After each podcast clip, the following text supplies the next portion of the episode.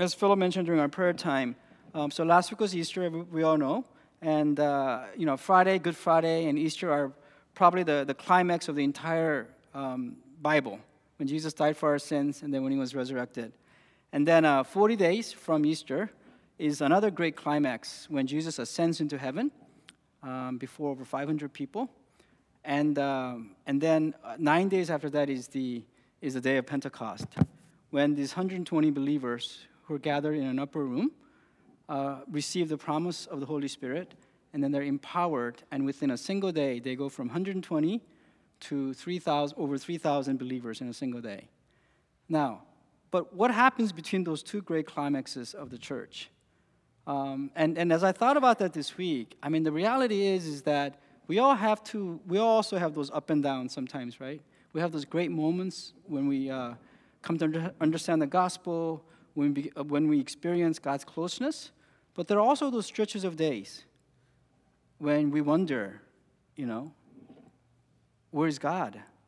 I know that Jesus loves me because the Bible says, tells, tells me so, and I'm convinced that the, the height of God's love for us was displayed on the cross. But what about now? I mean, what if I were in Ukraine right now? What would I be thinking? Does God still love me and our, and our country? And you know, I, I say those things because that is one of the dilemmas of Christian life. I mean, how do we keep on believing that Jesus really loves us, even not, at whatever the point that I'm in? And, uh, and you know, we have this one little chapter, the last chapter of the Gospels, and the Gospel of John, that occurs between the Gospels and, and, the, and the exciting events of the book of Acts, and, and that's John chapter 21. And, and that's the book that, uh, that we'll be looking closely today. And uh, as I started studying this passage, it's been a great blessing, and I realized that I was trying to do, uh, cram three sermons into one. so I'm just going to do part one today, and I pray that you, you guys will pick up the slack and uh, on your own read the rest of the chapter, and may the Lord bless you uh, in, in, your reading and meditation of His Word. So um, let me, uh, before I uh, read, let me just give you a quick guide to chapter, John chapter 20, um, 21. there are three major parts of this chapter, or the three major themes. First is, um, uh, I encourage you to see, uh, and this is what we're going to do today, how Jesus loved the disciples, the seven disciples that are mentioned here. And, and, and we need to see that so that we can understand how he loves us now. See, Jesus is ever the same. The way he loved the disciples in John 21 is the way he still loves us. Second, listen to how Jesus asked them to love him, especially Peter, so we can love him in his way, right? It's a classic problem of marriage, right? When you have two people that tries to communicate love, but they just don't understand each other. And sometimes that happens in our relationship with Jesus as well. And third, to learn from Jesus' way of loving. His way of loving is not like our way of loving. So we can love as he has loved us. So I pray that, uh, that, uh, you know, that these things will be in your mind and that you'll continue on, uh, your own meditation and study through the week. So let me just jump into the chapter. Here we go. Afterward, Jesus appeared again to his disciples by the Sea of Galilee. It happened this way Simon Peter, Thomas, also known as uh, Didymus, Nathanael from Cana in Gal- Galilee, the sons of Zebedee, and two other disciples were together. I'm going out to fish, Simon Peter told them, and they said, We'll go with you. So they went out and got into the boat, but that night they caught nothing. Early in the morning, Jesus stood on the shore. But the disciples did not realize that it was Jesus. He called out to them, Friends, haven't you any fish? No, they answered. He said, Throw your net on the, on the right side of the boat and you'll find some. When they did, they were unable to haul the net in because of the large number of fish. Then the disciples, then the disciple whom Jesus loved said to Peter, It is the Lord. As soon as Simon Peter heard him say, It is the Lord, he wrapped his outer garment around him, for he had taken it off, and jumped into the water. The other disciples followed him in the boat, towing the net full of fish, for they were not far from shore, about a hundred yards. When they landed, they saw a fire burning coals there with fish on it and some bread. Jesus said to them, Bring some of the fish you've just caught. So Simon Peter climbed back into the boat and dragged the net ashore. It was full of large fish, 153. But even with so many, the net was not, broke, was not torn. Jesus said to them, Come and have breakfast.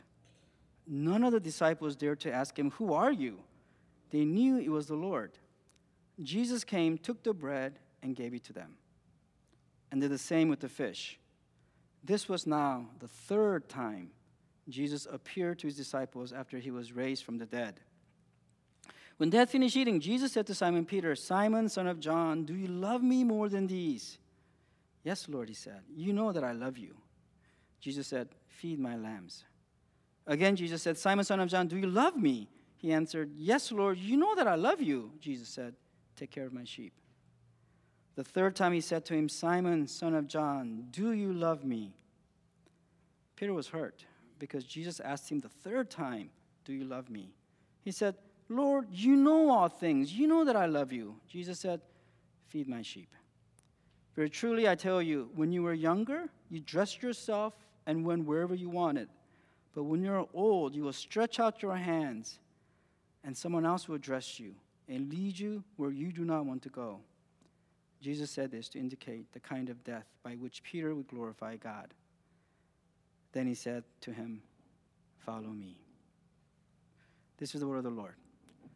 Heavenly Father, thank you so much for loving us through every phase of our life when we're sinners, when we're new converts, when we become disappointed, when we fall. Thank you for ever being the same. And thank you for this precious word from you. May this encourage everyone who's here. And may it help us to be rooted more in Christ. In Jesus' name we pray. Amen. So here's what we're going to talk about. We're going to look at how Jesus loved them, these seven disciples specifically. Now, the first way that he loved them is that Jesus presents himself to them. So, what do I mean by that? The, it's actually some of the modern translations uh, are, are, a little bit unclear, so I dug out NASB 1995, and I'm, let me read this what it says. And, and you can see the highlighted version here. After these things, Jesus manifested. And this is a kind of a special Greek word that says to make visible, clear. It's kind of like appear, revealed. That's what some of the modern trans- translations use. But, but the word manifested suggests strongly that it was something that was kind of hidden and just made visible. It was made clear. And he, and, uh, he goes on uh, uh, that Jesus manifested himself again to the disciples at the Sea of Tiberias or Galilee, and he manifested himself in this way. And then in verse uh, 14, at the end of this paragraph, he says, This is now the third time that Jesus was manifested to the disciples after he was raised from the dead. Now, you guys at Forest know there are two main literary devices in Scripture to, to help clue us readers in at, at what is important. One is the repetition. So you, you see the same word repeated three times in a short paragraph. And then the other one is inclusio, right? The first uh, verse here begins with manifest, I mean, includes the word manifested. The last one is manifested. Why does the, uh, does, uh, does the author of John bring our attention to this word? Well, because it is very important. And it may be an obvious truth, but as we look at it, it's much more than what it appears on the surface. So, why does he mention this? Well, the first thing we should do is we should look around the context. And if you go to John chapter 14, it's actually a different Greek word, but it means the same thing. Okay? So this is a section where Jesus is talking to the disciples and explaining to them what's going to happen as he, as he faces the cross. And here's, here's what he says He says, Whoever has my commandments and keeps them, he it is who loves me. And he who loves me will be loved by my Father. And I will love him and manifest myself to him. Notice again the repetition of the word love. You see, what Jesus does is he connects his love with the manifestation of himself, the revealing of himself. Now, a couple of points to make. So, what does this mean? Well, first of all, by the tense, the future tense, what he's saying is that he will, first of all, continue in his act of love. That his love will not just stop when he dies on the cross, that his love will not stop when he goes to heaven after he's ascended, but his love will continue on. And, and how is his love expressed? He says, I, because I love you, will continue to manifest myself to you. I will reveal myself to you. Now, again, it's interesting in Scripture, unlike every other religion or field of study, knowledge is not primarily about facts, knowing facts, knowing points, you know. Knowledge is about knowing a person. And what the scripture does is that it reveals not, of course, it reveals God's truth, but more important than that, it reveals a person. So that's why Jesus says in, in 14:6, I am the way and the truth. I am the truth. It's not a set of doctrine, it's not a set of philosophy, it's not a set of beliefs. It is me personally. And what I will reveal to you in my love is not just points of theology or helpful hints how we can live, but I will reveal myself to you. I will make it so that you will sense me and you will see me and you will know me in a deep personal way. Now, what's amazing thing about is this because Jesus is not just a, an ordinary person. As John 1 1 claims, he is God. And so, in his last prayer, extended prayer to God before he goes to the cross, in John 17, he says, he prays to the Father, God the Father, and says, I have manifested, same word, your name to the people whom you gave me out of the world. Yours they were, and you gave them to me, and they have kept your word. O righteous Father, even though the world does not know you, information, perhaps, but not personally. Um, and these, his disciples, know that you have sent me. I made known, same word again, to them uh, your name, and I will continue to make it known that the love with which you have loved me may be in them and I in them. What, what Jesus is saying is this in Him revealing Himself, manifesting Himself to us, what we encounter is not just a great human being, we're encountering the Almighty God. I mean, just think about that for a second. The God who created the universe, the infinite God becomes finite. The invisible God becomes visible. The unapproachable God in His holiness becomes somebody we can approach and get to know on a personal level. This truth is nowhere else in the world except in the scriptures. And Jesus promises that He will continue to make Himself known. Why is that so important? Well, a couple of things. Think about the fact that in less than 40 days, Jesus will go to heaven beyond our reach. And think about the fact that 2,000 years later, he hasn't reappeared in his second coming. Well, how will Jesus continue to make himself known? Because if he loves us, he says, he will continue to make himself known. And this has been the testimony of the church. Yes, there are times when God, through visions, after his ascension, through visions, um, appeared to people. For example, he did to Paul when he was on the road to Damascus, and later when he's in, when he's in trial. He says, when he was utterly alone, he said Jesus stood next to him. And there are those people, I've met people who've had these type of encounters where they, where they uh, experience appearance of Jesus, manifestation of Jesus in their lives. But we have to admit, even in scriptures, those are very, very few and rare. Maybe some of you have. But then, how does Jesus manifest himself as he's promised? We know that the primary way that he manifests himself is through the scriptures. This is why, even last week, as, as Paul, Pastor Paul preached, it was when Jesus was there physically, but they weren't so impressed by that. But when he began to open up their mind and open up the scriptures, their hearts were burning. Meaning, the scriptures are the ways in which Jesus continues to reveal himself. I cannot tell you how many times, even this time when, I, when I'm reading these words, I feel a deep sense that Christ is with me. Or in our house churches, or even in churches. And I think many of you can identify with that, right? This is how Jesus continues to manifest himself through the Spirit, in his word, through his community. So, the first way Jesus continues to uh, continue to love them and us is by continuing to present himself, make himself present with us. And I pray that whatever situation you're in, that you will experience the love of Christ through his presence in a very personal sense. Second, Jesus showed his love by prompting their faith. Now, this may take a little explanation. So I'll begin with a question. Why were these disciples in Galilee? You ever thought about that? Why in Galilee? Is it just because they're from Galilee? Actually, it was because they actually listened to Jesus. See, on the night that he was betrayed, the last instruction that he gave them was this. He says, um, So after the Lord's Supper, they had sung a hymn, and they, the disciples, went out to the Mount of Olives. Then Jesus told them, The very night you will all fall away on, uh, on academy, for it is written, I will strike the shepherd, and the sheep of the flock, the disciples, will be scattered. And then here's his but. But after I have risen, I will go ahead of you into Galilee. Jesus made this promise. You know, I have to admit, a lot of times when I read the scriptures, I kind of look down on the disciples. Ah, they just didn't get it, right? You ever feel like that?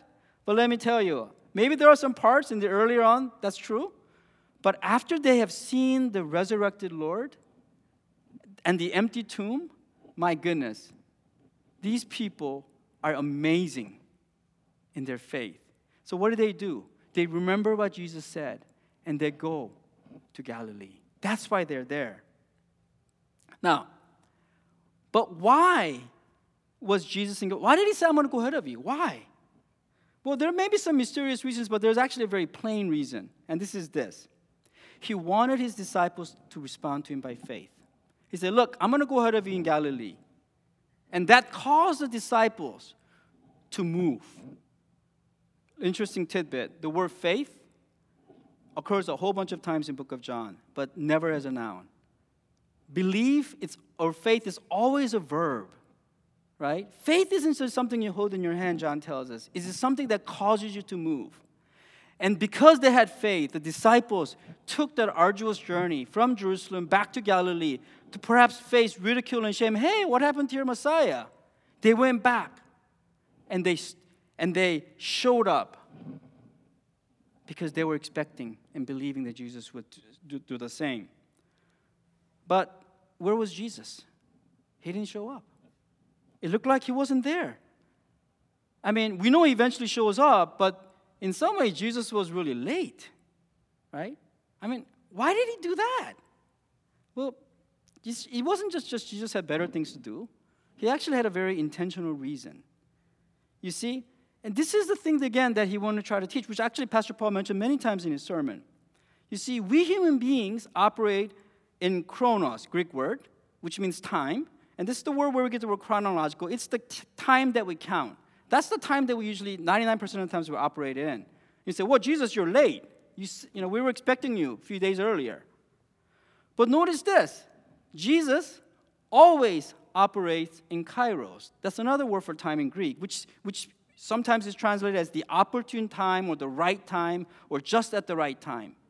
You see, we gotta, we, we gotta get this straight in our minds. If you want to understand how God loves us, how God relates to us, we have to understand this difference.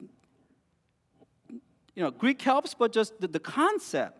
See, we operate on a different level of time. God does things at the right time. It seems late to him, but it's at the right time. You know, there's many instances of that in my life, but I know for about 22 years, maybe longer, I waited like, when am I going to marry? And I was 32. I confess it was the right time. I wanted about 10 years earlier, but Jesus was right. I was wrong. So, why was Jesus late? What was he doing? Well, he was operating on Kairos here. And uh, here's, I believe, why Jesus did this. See, by being quote unquote late in Chronos, the disciples had to wait. They, they would have to stretch their faith. You know, have you ever felt that? I mean, you believe in something, the Lord will do something, and one day passes, one month, one year, and the longer you wait, what happens? Our faith flags. Sometimes we even walk away. But you know what Jesus is doing? He's not trying to destroy our faith, He's trying to stretch it. Stretch it as further as it can, it, it can go. And the amazing thing about the disciples here is that they stuck around. They stuck around, waiting for Jesus, even when Jesus appeared that he wasn't there.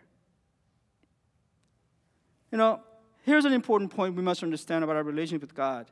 See, our relationship with God must be, must be mediated by His grace, meaning He has to initiate it in His own time, in His own way, and from His own mercy. And, and we meet that through our faith. This is how we relate to God. You know, Pastor Paul gave a great points about certitude versus faith, right? And hope. All through scriptures, the only way man can relate to God is through faith. So here's the point Jesus, God, whatever he does, he does it with this aim in mind. He was, he's trying to maximize our faith. He's trying to maximize our faith. Even if it means he nearly breaks us.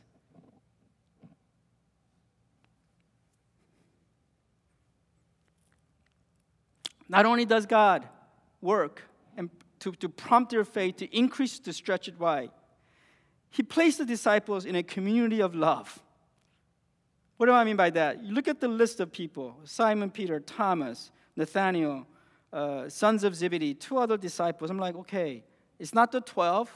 Why is it just seven, right? Well, again, we're not quite clear, but one thing that's obvious about this list is that it's a very odd mixture of people. It's a very diverse group. For example, you've got Simon Peter, who's very well known, the leader. Then you got these on one side, and then on the, on the other opposite end, you've got these two unknown people that you don't that we don't know any we don't really know who they are. They're not even named. And then we have Nathan, uh, we have Thomas in the previous chapter. He's the one who said, "I'll never believe." He's the last of the disciples to believe because he said, "Unless I put my finger and see Jesus and put my finger in his hands and his side, I will not believe." The last disciple to believe was, was Nathaniel. Well, the, I mean, Thomas. Nathaniel, on the other hand, was the first guy to believe. Go back and look at John chapter 1. I mean, Jesus says one thing, and the next thing he says is like, You are the, you're the Son of God. First guy and the last guy are paired together. And then you have Peter, guy full of action, always the first guy to speak and to act. And then you have the sons of, uh, of Zebedee, John especially, who doesn't do anything, but he's always the first guy with the insight. He's the one who figured out. Peter and John run together to the tomb. Peter gets there, um, uh, uh, I'm sorry, John gets there first, uh, but Peter is the one who goes in, and he looks around and he doesn't get it, and John figures it out. And you'll see that in a second too. So these are a very diverse group of people. And so what does God do? What does Jesus do? He puts them together and forces them into a community. How do I know that? Look at this little word. See, these disciples were together. And this is amazing. In this time of incredible confusion and darkness, and perhaps even fear, they stuck around in faith in Galilee. They stuck around. And not only did they stuck around, they stuck together. They stayed together in love. That's what love does. There's something else going on here. We see them practicing love by serving one another. Where do I see this? Well, look what Peter says, says I'm going out to fish. Now, I know there are some commentators that have said, well, he's saying that because, you know, he's backsliding. He gave up on Jesus. Well, think about that. That doesn't make any sense. He just saw the empty tomb. He just, he just, he, he saw and, and witnessed the resurrected Jesus Christ. Why would he backslide? Right? No, he was waiting and waiting. And everybody's waiting, and guess what? It's not like they had ATMs or credit cards back then, right? They had left everything to follow Jesus. And after a while, maybe days after, they started getting hungry and all the leftover food was gone. So here's what, what does Peter do? He said, You know what, guys? I used to be a fisherman, even though I never caught anything after Jesus. I'm going to go and catch some fish so that we can eat. He was serving. And then the other six, I said, Yeah, we'll help you too. Let's all go out, serve each other. And in order for them to think about that, they had to forgive each other. Forgive the fact that, that uh, they, they all fell, especially Peter. So they forgave each other and started serving each other. Now, again, Peter and the disciples, they got what Jesus was trying to teach them. In Luke 22, actually, this was during the Last Supper again. A dispute rose among them as to which of them was considered to be the greatest. They were arguing, right? Jesus said to them, the kings of the Gentiles lord it over them, and those who exercise authority over them call themselves benefactors. But you are not like that. You're, you're not to be like that. Instead, the greatest among you, i.e., Peter, should be like the youngest, and the one who rules like the one who serves. For who is greater, the one who is at the table or the one who serves? Is it not the one who is at the table? But I am among you as one who serves. Peter totally got it. He said, You know what? I'm the leader. Guess what? I'm going to serve these other guys. So he jumps in. This is what a community of love looks like. And there's another thing. This is amazing. When uh, after the you know the net and then the catching of the fish, right? You know, they were all occupied, just amazed about the, the size of the catch. Okay? And then look what happens. Then the disciple whom Jesus loved, John here, says to Peter, It is the Lord. And as soon as Simon Peter heard him say, It is the Lord, he wrapped his outer garment around him and jumped into the water. You see what happens here? Peter didn't recognize Jesus. It took another disciple who was gifted with insight to point that out. And Peter, who was gifted with fast action, jumps into the water. You see what they're doing? This is what it, what I, the way I put it. See, they're speaking Christ into one another. I mean, especially young folks here, you guys may wonder, like, how do I discern God's will? Right? Let me tell you, you're not going to discern it just wondering by yourself. Because most likely the answer is not within yourself. God wants you to put in a body of Christ followers who God will use to speak into your lives. This is what happens throughout scriptures. This is why we live in community. And this is why God places us in a community of love. So that people can see us and love us and know us. And God will be pleased to speak through them to us. Don't do it alone. Now, this is exactly what uh, Paul mentions in Ephesians chapter 4. Speaking the truth in love, we will all grow to become, in, in every respect, the mature body of Him who is the head, that is Christ. From Him, the whole body, joined and held together by uh, every supporting ligament, grows and builds itself in love as each part does its work. Well, quickly, here's the point that Paul is making we grow spiritually together, not just individually. It's almost impossible. This is where the monks fail. we don't grow spiritually alone, we grow together in community. But how? As we speak truth, i.e., Christ, in Christ like love. You know, you can have a great loving community, but if you're not sensitive to the Word of God and the Spirit of God, we will not understand or know God's will. We will not recognize His timing.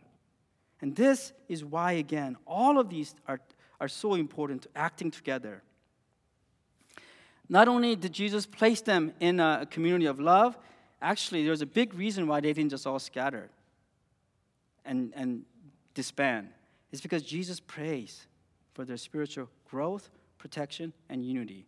Look at again, Luke 22. Simon, Simon, Satan has asked to, to sift all of you as wheat. But I pray for you, Simon, that your faith may not fail. He, he did fall, but his faith didn't. And when you have turned back, Jesus says, strengthen your brothers. See, Peter was standing because Jesus has been praying for him. And then he goes on, he says, My prayer is not that, in, in, in his prayer uh, to God, he says, My prayer is not that you take them, the disciples, out of the world, but that you protect them from the evil one. My prayer is not for them alone. I pray also for all those who will believe in me through their message, that all of them may be one. Jesus prays for three things here spiritual growth, spiritual protection, and unity. And you know, let me just talk about protection for a second. He's not talking about physical protection, obviously, here. As much as we want that God was uh, pr- protect the people of Ukraine, we know that many have already died, including but the one guarantee, and we see that all through scriptures, all of the 12 uh, uh, apostles died horrible death. And not only them, the, the, the uh, disciples of the original disciples, they all died martyrs. God did a horrible job. He's like zero for 24 when it comes to physical protection. But guess what?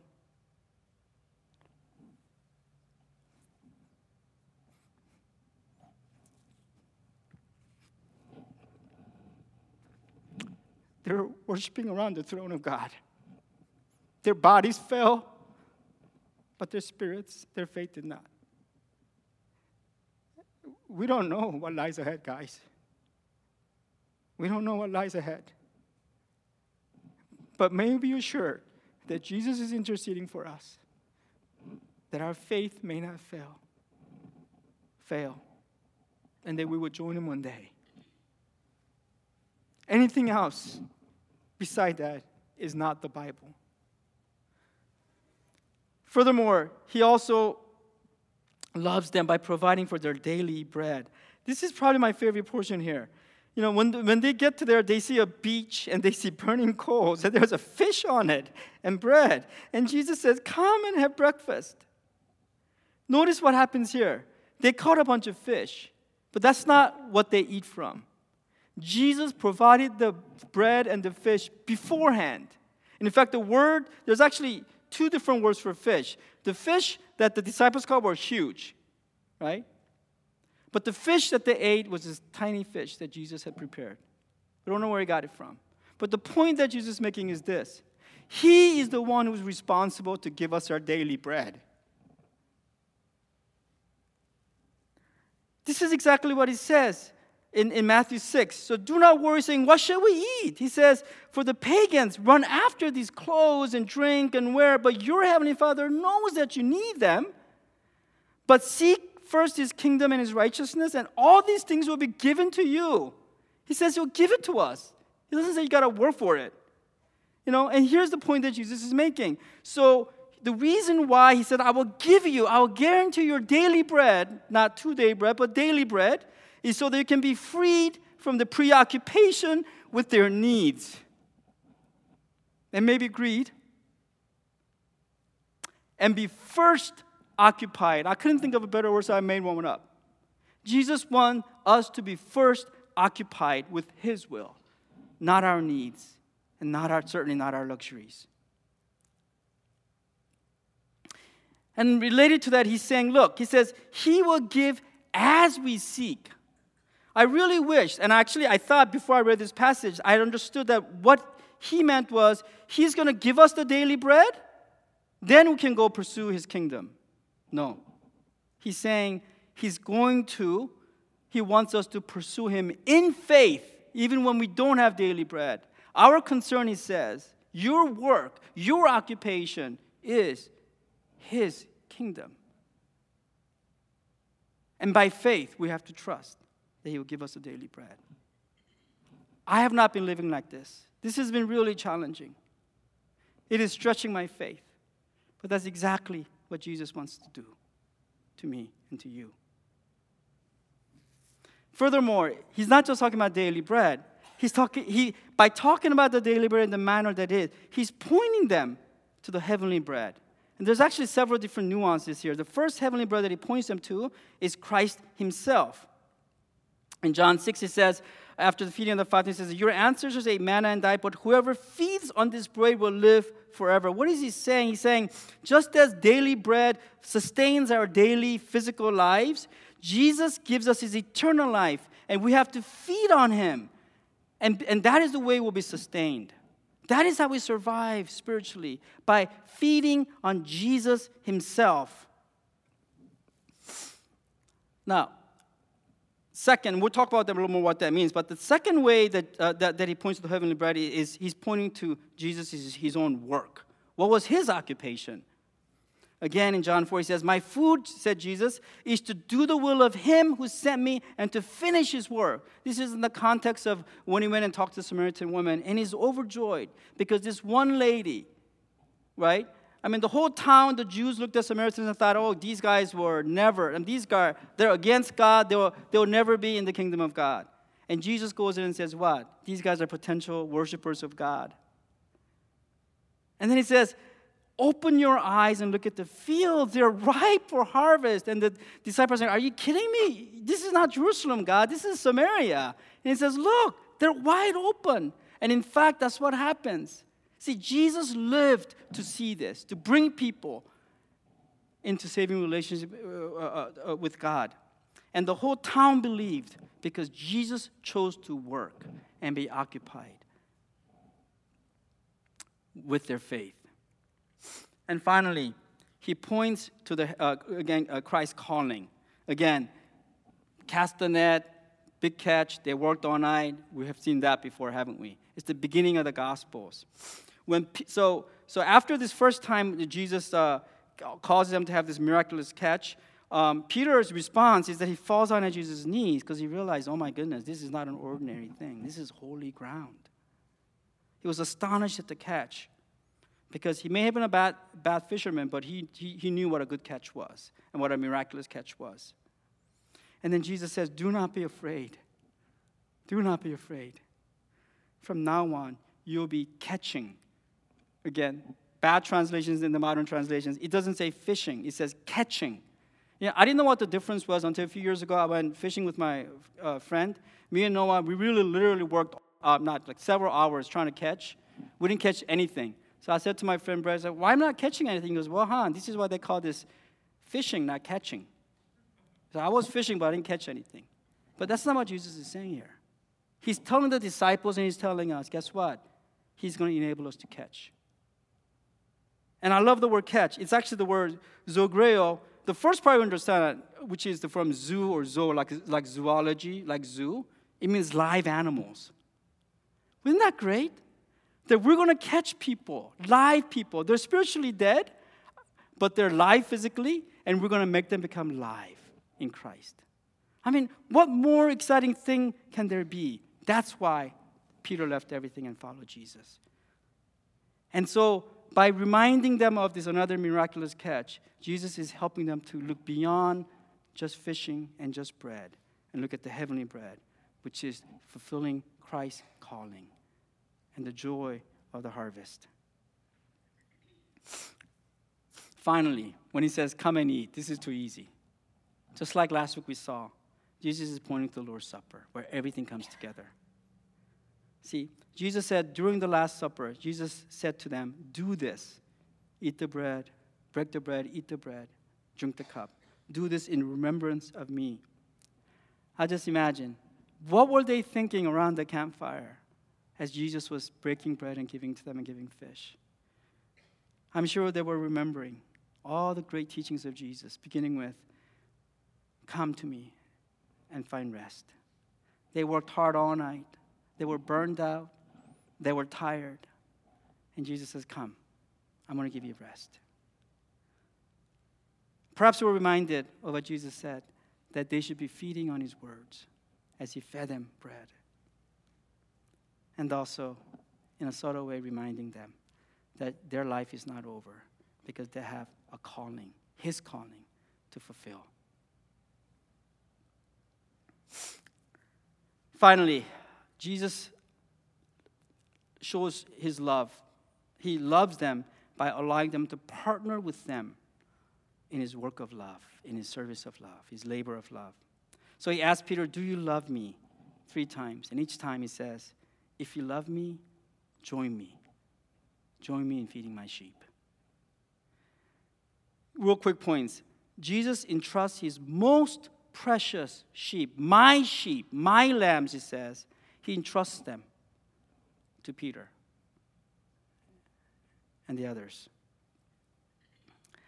Just think about that. Just how much trust Jesus has and how much faith he had in Peter and even us. You know, all, many of us can relate to that because we have little ones in our home that God has entrusted for their faith. And our job, our work, our primary occupation is to feed them and nurture them because they belong to Jesus. He cares, and, cares for them. Jesus requires only one thing for us to feed and nurture his sheep, his sheep, and it is to love him. Just love Jesus. That's the primary focus. And consequently, once you have that right, we can begin to love the sheep because sheep are not lovable. Even my own children, I have to admit, there were times we grumble. But I realize this the more I try to delight in them and like them because of their accomplishments or obedience, the more God reveals how false my, my, my, my love is. Only if I continue to feed on the love of Christ can I look at my children, no matter what they are, how they are, where they are in their stage of life. I can love them and wait, wait for God's kairos. Jesus commands them finally to feed, to care, to nurture the sheep. He, he says to feed them, not to flee like Peter did. Don't flee away because of, I cannot do this. I cannot handle such precious things. Nor try to fight as Peter did. Right? Just think about all the people who have taken up arms, so called to defend Jesus and his lamb. It's wrong, wrong, wrong, wrong. Because we're not supposed to flee or fight. And actually, and this was something that I had to confess to my family. I had to confess to my kids, uh, to my daughter, and to my uh, wife this week as I was studying this. I'm sorry. I've been working very hard to try to fix you. I'm an engineer, right? And I've not been doing enough to feed you and to nurture you.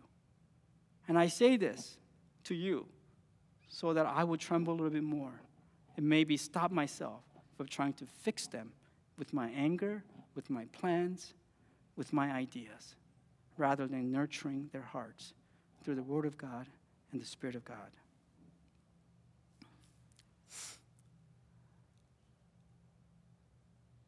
He wants us to feed them the way He Himself fed them. You know, I remember earlier in my uh, marriage, I, would go to my mentor, a guy who married me, and every time I complain about my wife, and I'm thinking, you're a guy, you know me, we've been friends for a long time, you be on my side. No. Every time, all he would say is, Han, remember how Jesus loves you. Remember how he loved you. Now go love your wife the same way. And I actually used to get pretty mad at that. But he's right and I'm still trying. Finally, he, he, wants, he commands us to feed them to the extent that he stretched out his arms wide. When he says, when you grow old, you'll stretch your arm, that's what it means. It's, it's colloquialism to die on the cross. He's saying, Peter, I want you to feed and care for my lamb the way I did, even to the point of death, a shameful death and a painful death. So, how Jesus loves us is how we, we are called to love. By loving those whom he loves, his sheep, the way he loves, to the extent that he loves. This is a high, impossible calling, but it's doable. By the prayer of Jesus, by the words, his encouraging words, and the encouragement of our community and the accountability that we have. Real quickly, it is our turn right? Disciples lived faithfully. So, for some of you here who have not heeded Jesus' invitation of love, I just want to remind you of these three things that he says in John, and the fourth one he says in Matthew. Jesus says, Come and see. This is one first time that Jesus uh, encounters the two uh, apostles of uh, John who wanted to follow him and say, Hey, Rabbi, where are you staying? And Jesus simply says, Come and see. Just check it out. I'm not going to tell you you got to straighten out your life and quit smoking and quit sleeping around and whatever else you're doing. Just come and see. And Andrew got that because when he went to Philip, he said, he just, he said, hey, just come and see. That's the first thing. If you're not there yet, just come and see. Come into one of the house churches. Come again on Sunday. Listen to preaching, biblical preaching from Pastor Paul. And come and see what this is all about and make that invitation to your friends. Don't try to convert them day one, that's almost impossible. Just ask them a simple request hey, just come and see, right? And the second thing is come and drink. This is from John 7. On the last day, uh, uh, on the last and the greatest day of the, fe- uh, of, the, of the Festival of Tabernacles, Jesus stood up and said in a loud voice, Let anyone who is thirsty come to me and drink. Whoever believes in me, as scripture has said, rivers of living water will flow from within them. By this he meant the Spirit whom those he, who believed in him were later to receive. Come and drink is Jesus' way of saying, Come you who are thirsting for something more in life than what this world can provide. You who believe that there's got to be more to this universe. Come and see and listen and put your faith in me and see what happens to you. It's an invitation to believe. And then the next step is come and eat. Be fed by Jesus. Let him nurture you, let him take care of your needs. And then finally, in Matthew, the famous Matthew 11, come and rest. Come to me, all who are weary and burdened, and I will give you rest. Brothers and sisters, if you find yourself burning out, that's not normal. May we take time just come to Jesus. Go to the closet, go take a vacation, be, be in a lonely place wherever. Spend some time alone with no one but Jesus and His Word. And let Him give you rest that He promised. He says, Take my yoke upon you and learn from me, for I am gentle and humble in heart, and you will find rest for your souls. For my yoke is easy and my burden is light. For those who are already rooted in Jesus' community of love, house church, stick around, guys, stick around. I guarantee you there's going to be many times when you don't want to stick around, you don't want to show up. Don't stick. Remember the disciples, stick around. Good things happen when you stick around. And also stick together. When there are conflicts, don't run away. Don't avoid. Don't go to another house church, another church. Don't leave the church. Just stick together. Work it out. Work together in love. And speak Christ into one another. I believe this is probably one of the biggest weaknesses of our church and of our house churches. We still haven't learned what it means to speak Christ into one another. We know how to speak about weather, football, basketball, vacations, cooking, you name it, every topic, work. We got to learn to speak Christ into each other. And the way we learn to speak Christ into each other is by allowing ourselves to be filled with this word and having the courage to say, God, I'm going to speak. I'm going to, I may sound like a religious, kind of a different person or even a hypocrite, but if your spirit prompts me, I'm going to speak the truth to my brother and speak Christ into their lives. And in doing so, we end up strengthening each other. This is the community of Christ. This is what I believe our house church is. Why God gifted us with this, that we may grow, that we may mature, that we may be strengthened. Finally, as we're being rooted, may we consider following Jesus' calling of love. There's three things that he said just fascinates me. One, lift your eyes and see. Just look around you. How many people have we already marked out as people that are irrelevant to us spiritually? The people that you see in the restaurants that you frequent, the neighbors that you hardly ever get to know, your relatives who, are, who thinks you're already kind of strange, your, your co-workers that are a little bit different, May the Lord lift our eyes and may we see them the way Jesus saw Samaritans as potential worshipers of God, created in the image of God, just waiting for the good news. And may we lower our nets. May we lower our nets into the water. May we take the time just to open up our lives, just open it up, open up our schedule books, open up our houses, and let the fish be driven by Jesus into our nets. And I guarantee you, when you do that, you may have already feel this in, in your own life or in your, um, it's like, I can't do this, God. This is too much. We're going to break. It's going to break our marriage. It's going to break our furniture. It's going to break our house. Trust me, Jesus won't let you. The, the nets are going to stay open because He will help you. Experience what it means to be stretched to your limit. And experience Jesus lift, increasing your capacity to love and to believe like you never believed that is possible. And finally, may we be engaged in feeding, in feeding and nurturing the precious people, the brothers and sisters, beginning with our own children. May we not give them more stuff. May we not just be content that we send them to one lesson after the other. May we ask ourselves is this activity we're doing feeding and nurturing their soul? Or is it just feeding and nurturing their flesh? May that convict us. Because I was convicted as I thought about it this week. Don't follow the pattern of the world. It's all about feeding the flesh. May we be different because we know different and because we have received this kind of love from Jesus who cares about our spiritual life far more, far more than anything else in our lives. Let's pray.